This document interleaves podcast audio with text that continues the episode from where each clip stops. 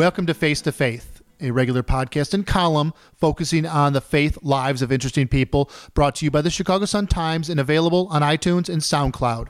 I am Bob Herguth of the Sun Times.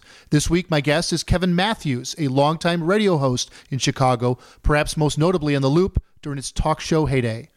Diagnosed with MS nearly a decade ago, he has not lost his signature sense of humor, but he's found something else perhaps surprising given his sometimes wild persona a new calling to promote Mary, the mother of Jesus, and the Rosary, which involves a series of Hail Mary prayers that he said can bring physical and spiritual healing to individuals and the world.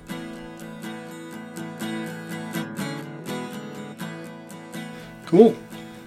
All right. Uh, Kevin Matthews um, on Face to Faith for the Sun Times. Thanks so much for uh, for chatting with me. Oh, thank you. Uh, yeah, I appreciate it. You've uh, so. Um, why don't you just real in brief? I mean, a lot of folks out there know who you are, but why don't you just in brief explain? Well, first of all, just your your upbringing and where you came from.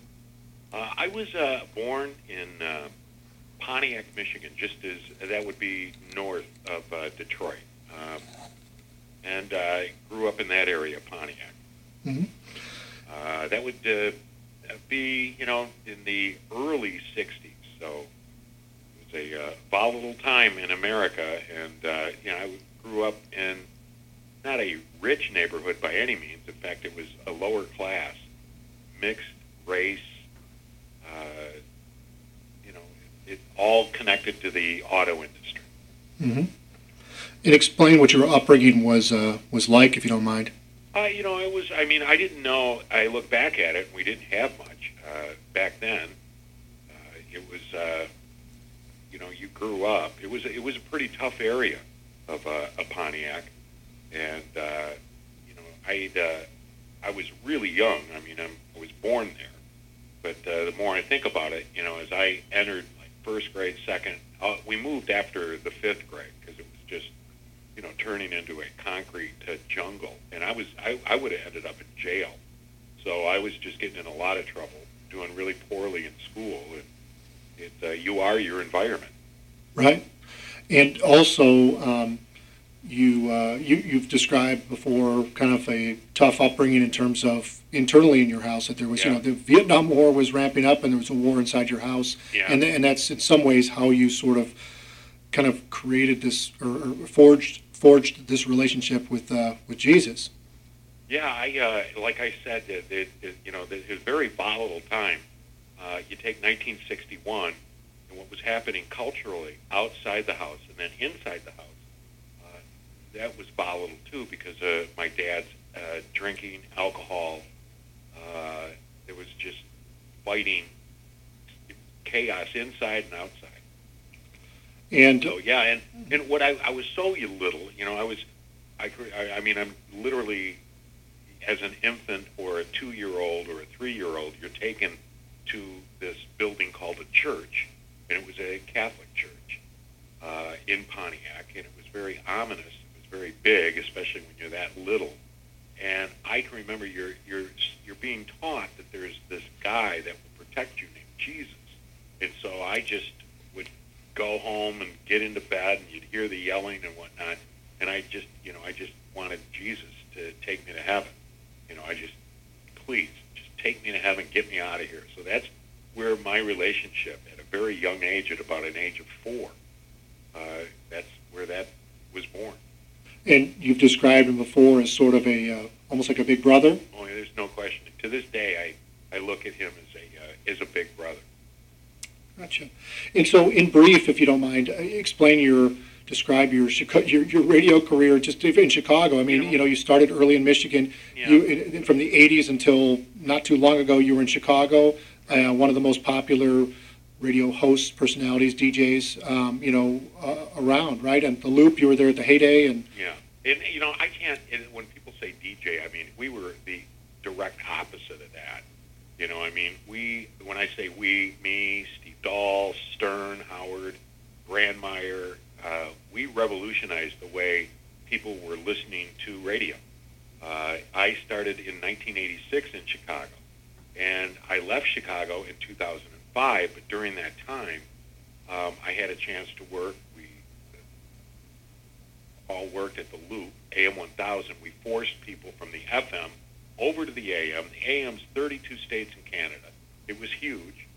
And at one time, our radio station, we 10 million people. We were talking to 10 million people a week, and we just dominated radio. Radio stations from other cities would come in to Chicago. They would lock and load. They'd listen to us, write everything down, take everything we were doing.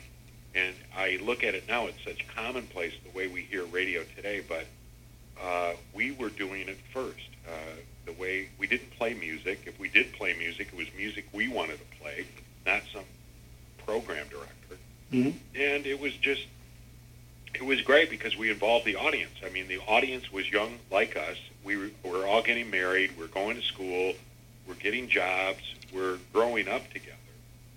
And that was the beautiful thing about it. We got married together. We had kids together. We lived together. Everybody shared our life story on the air, and it was just, it was just a great culture in itself. Uh, AM 1000, we did, and uh, in 2005, I was getting, I just was getting bored with what I was doing, and I just wanted to come back to Michigan, where my radio career started, because I just wanted to go back to the starting line, and I wanted to do more, and I was. I came back, I did mornings, but also I was putting radio stations on the air. I was thinking of new formats, new radio shows, and I enjoyed it. But unfortunately, uh, radio has cannibalized itself in the last, you know, two decades. Right. And it's killed itself, and uh, it is what it is today. Radio, for the most part, is is dead. It's dead with the physical newspaper, network television. It's technology. The technology. You've got to embrace technology, and change is inevitable. It's always we're in a constant uh, cycle of change. And you were you were doing radio in Grand Rapids, where so you moved back to Michigan in 05, and then in 08, while you were still doing radio, I, I believe um, that's when you were hit with this horrible diagnosis, right? This this this, this yeah, um, I, of I, MS. yeah, I was on the air doing morning.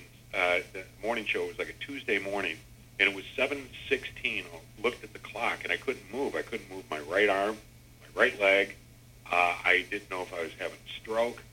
Um, and eventually, I went back. Uh, I went into the hospital. Uh, doctors, uh, this neurologist, uh, I got an MRI, and they thought it was a brain tumor. And where it was located, they couldn't operate. So they basically said in because it was just you know Thanksgiving time, November 2008, and it was like basically go home and get ready to die. I mean, get your life in order because the, if this is cancer, we can't operate. And so for the next 10 days, that's pretty much what my wife and I did. You know, okay, now what? And let's plan my funeral. I was about um, in Chicago. I was about an hour away from a brain biopsy when the same neurologist said, "No, you don't have a brain tumor. It's a rare form of MS." And so they um, started a treatment immediately, and uh, the treatment was steroids and powerful medicines and, and spinals, and it was it was really tough. And physically, it just took its toll on my body. Right. Yeah, I can imagine. And then so fast forward at sometime after this diagnosis. Um, again, you, you I think you have alluded to that this this obviously when you have this dire um, diagnosis at first, and then and not a not a great one when it kind of comes into focus with MS. You know, you start really sort of reflecting on life and and you know and everything. And you've always been a spiritual person. Um, and, uh, and but it all kind of came into focus a little bit more sharply because of the diagnosis or with it, and then obviously with you driving um, one day in what was it 0809 and uh, you uh, you heard a voice that said get your wife flowers right Yeah, I I mean at that time I'd always been, you know, I always believed in God. Like I said, as a little kid, God was my big brother. I at the same time, from about 1996, seven to about 2002, I was spending a lot of time with uh, friends that uh, from Lakota Nation, Iroquois Indian, Hopi, Dene. Uh, I just was very comfortable learning their traditions. Um, so it was it was spirituality, but it wasn't uh, so much a Christian spirituality. At the same time, I still had a you know Christian spirituality, but I'm learning about the heavens and the earth. What better people than the the folks that were here before us? Mm-hmm. And so, but you know, you get diagnosed with MS, and the treatment was really tough, and it was really hard to get up because of the uh, the fatigue or the physical. It was hard to move. It was I couldn't work my arm, uh, my leg, and it was just really tough. One night I was introducing Dave Mason, and the stage was really hot, and heat can affect MS. And I can remember I introduced Dave, but I was having a real hard time getting off stage. And Dave's a really dear friend, and it was like Dave's like I, you know, I got to get on stage, and I was just so afraid I was going to fall into his guitar rack. And I just knew that radio is going to be really tough to do because of uh, just the demand. It, it was just really, really tough. So, yeah, in um, I was driving in, um, and uh, it was uh, around yeah 2011 now. It's been two years. I'm in Grand Rapids. I'm still doing radio. It's tough, and I heard this voice say, "Go get your wife some flowers." And I looked up, and nothing is a, a coincidence. You look up there. Here's a flower shop, and I'm so glad that I turned in. It was uh, November, so it started to snow. I had to be careful because it was hard to walk because of the MS. So I'm walking. I get out of my truck. I'm walking towards the floor, flower shop door, and I look over and I see a dumpster right by the door, and I see this statue of the Virgin Mary, and she's laying on the ground. Mary's on her back. She is completely broken in half at the waist, and she's covered in dirt. Her, her hands are missing. There's garbage all over her, and I just, I there was, I just looked at her, and I heard this voice that just said, as clear as day, "Will you deny me, and will you deny my mother?" Mm-hmm. And I looked, and there was no way I'm going to leave this beautiful statue. Her eyes just looked at me. And so I walked into the uh, store. It was just me and the clerk. And I said, I want to buy that statue that's outside. And she said, no, it's not for sale. And then I heard that voice again, will you deny me? Will you deny my mother? And I just quickly said, God help me. Just said a quick prayer. And out of nowhere, I just said, um, I will give you money on, in your behalf to, there's some nuns that I think live out around here. And she said, I know your voice. And she goes, Are you the guy that does the morning show? And I said, Yeah, I'm Kevin. Oh yeah, I listen. And I, anyways, I said, Listen, I'll give you, I'll give these nuns I think that live out here money in your name if I can just take her. And she said, Fine. So I got out of the store as quick as I could. I didn't want her to change her mind. Mm-hmm. But again, I had no idea where that came from. I had no idea that there were nuns out in this area, and there are, and I've gotten to know them very closely since then. They're Right. Franciscan nuns, and they'll play a big, a huge part of my life uh, if you read the book. And so I got the uh, statue. I got it home, put it in my garage, covered her up, and I just said, "I'll take care of you." Well, I contacted a friend of mine who happens to be a Catholic priest, Father Mark. and I said, "Listen, I found this uh, statue. She's broken in half. Uh, where can I get her fixed?" And he mentioned a monument uh, place where they build monuments. So in the spring, I took her over there, and I opened up my truck, and there she is, you know, broken in half. And he goes, "Oh yeah, we can fix her. I can, uh, you know, put a rod in and put her back together, and we can make put new hands on her, and I can paint her brand new. You won't even know that she's been broken." And I said, "No, I, I, I said she really reminds me of me at the time because I was totally broken with MS. I'm going to lose my job. I, you know, it was just, it was, it was, I was as broken as I could be. And I said, no, I think she reminds me of so many people, me or just, we're all broken. I want to just keep her broken.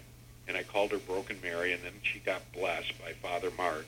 Mhm. And the minute she got blessed is when this statue, and it's as though this awakening of Mary uh, happened. And this statue has touched thousands of lives around the world. Right. So, so in other words, just to be clear, so she was she was fixed up enough where she was put back in, into one whole, but but some of her other imperfections were kept. Right. right? Yeah, she's all chipped and her hands are missing.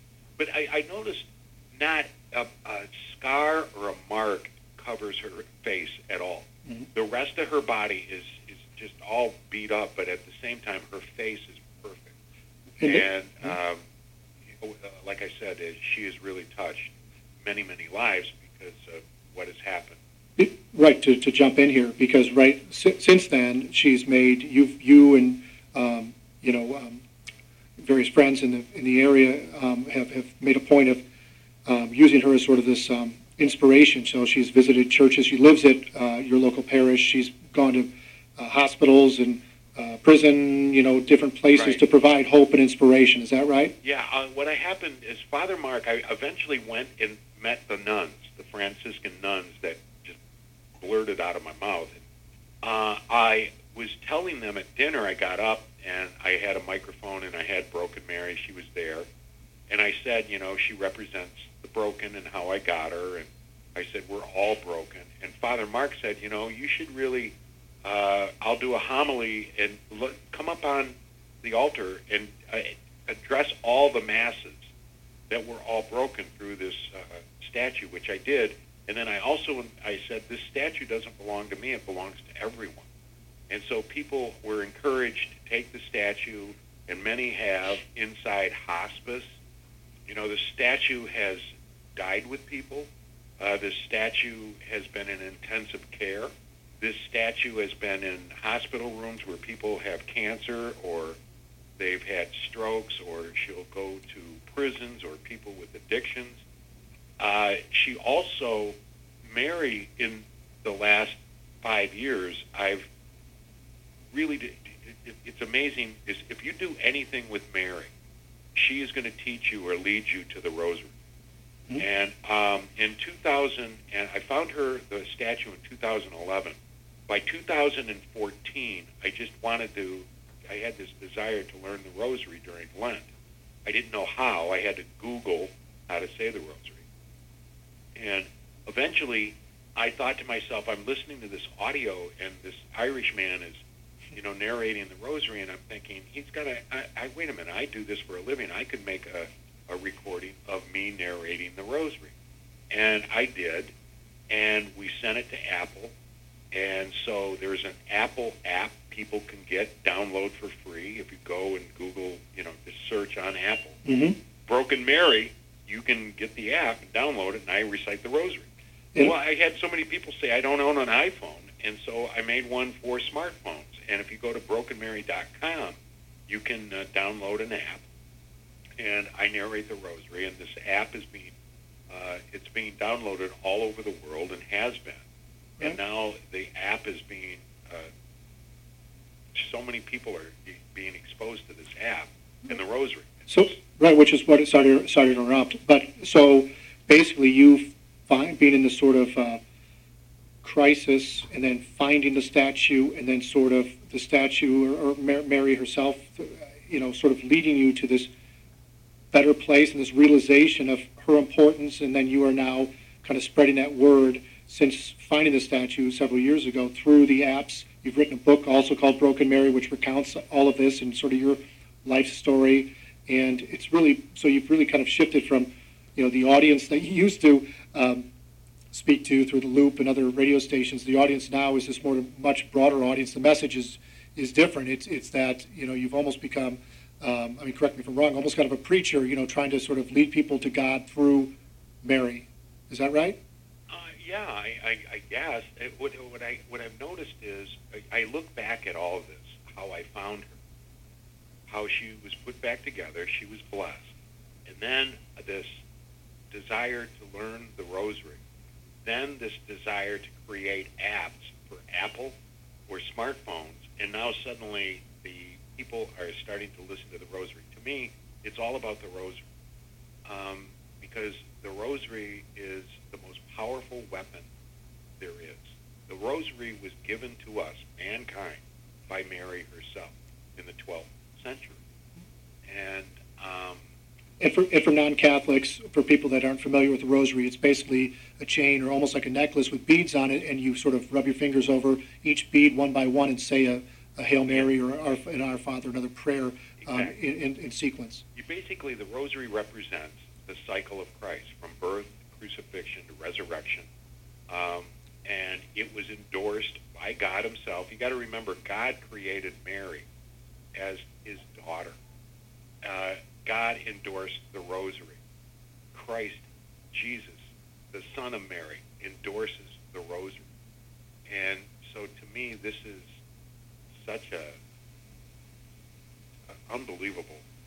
uh, uh, People that have addictions, and we're all broken. Look at society today.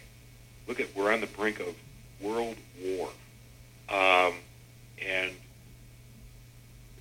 what a time It- we're at. We're it- at we're at a crossroad. It's a vehicle for people in your mind for getting um, closer to God, right? And also be- bettering themselves. Yeah, uh, yeah, there's no question. Especially um, the people. You know, you, there is there is no question. People of other religions they go, well, we don't follow Mary, or we don't believe in this rosary or whatever, and it's almost uh, heresy because Mary is so important to Christ and to God, and you, you you're not going to get to Jesus without the virtue, earning the virtue and grace of Mary. Uh, Okay. So it's it's it's I, again the Rosary was introduced by Mary herself in the 12th century to Father Dominic, and it's it's an amazing history, and it's so well it's so much needed today. And it sounds like you've become, I mean, this has become um, not just your own personal beliefs, this is important to me, but this is something that you feel is now your mission to get this message out to other people, right? Yeah, there's no. Yeah, yeah. There is, is the rose, the rosary, the rosary, the rosary, the rosary, the rosary. Um, you know what is amazing? Uh, during treatment, if I go all the way back, when I was diagnosed with MS, and this is back in uh, 2008, the only thing I had religious in the house, my wife just came back from Fatima, and she bought this uh, little bro, little brochure of Fatima.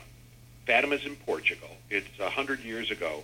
Mary appeared to these three small shepherd children. Uh, and uh, it's you can Google it, folks. It's an amazing uh, what happened in Portugal. Anyways, I, I this is the only religious thing I really had, so I took it to treatment with me every time I went to a doctor's office, you know. And I've got this this brochure with me, and I find the statue of Broken Mary in 2011. It's like ni- 2014 now. I'm recording these apps, and I'm having coffee one day, and I'm looking at this Fatima brochure, and on the back there's a website, and I go, I should write this website, and I did. I hit send. Three weeks later, I get a response from it, and it turns out there's a woman, Joan Alex, who I've since met, but I went to Fatima in Portugal this last spring with Father Mark and Sister Lucia, the Franciscan nun that uh, produced my book, and it's it's it's though Mary years ago wanted me to go to Fatima, uh, and it, it's it's amazing. Fatima is all about the Rosary. Um, it's that's what Mary wants me to do is Okay. And so where are, people to the Rosary. oh, I'm sorry. So where are you today? Are you still, are you still broken? You bet. Um, we all are. Um, we all are. Uh, that's what's so uh, humbling about this. Yeah, definitely.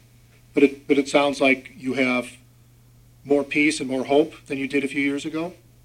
Uh, yeah, I, uh, yeah, I, I, I, yeah, you bet, you bet. You have a tremendous amount of, uh, yeah, it's, like I said, the rosary is, the rosary is, it, it, it's like this. When you hold the rosary, you're holding the hand of Mary. And when you hold the hand of Mary, you're holding the power of God. So think of that. And so, yeah, I'm definitely at peace. But at the same time, my job now is the best I can is to direct people to the rosary. And you'll find Mary, you'll find Christ, you'll find God.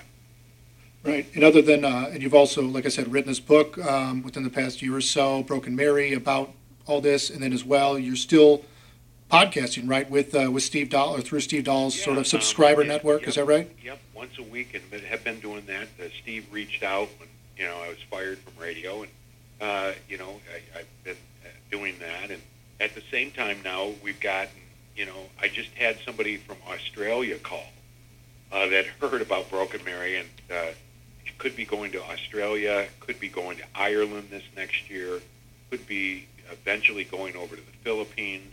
So it's kind of fun to just watch where this goes, watch where Mary leads. That was radio personality Kevin Matthews on Face to Faith, a regular podcast and column brought to you by the Chicago Sun Times. I am Bob Herguth of the Sun Times. Think about subscribing to us on iTunes and please leave a comment. This podcast was edited. Thanks for listening.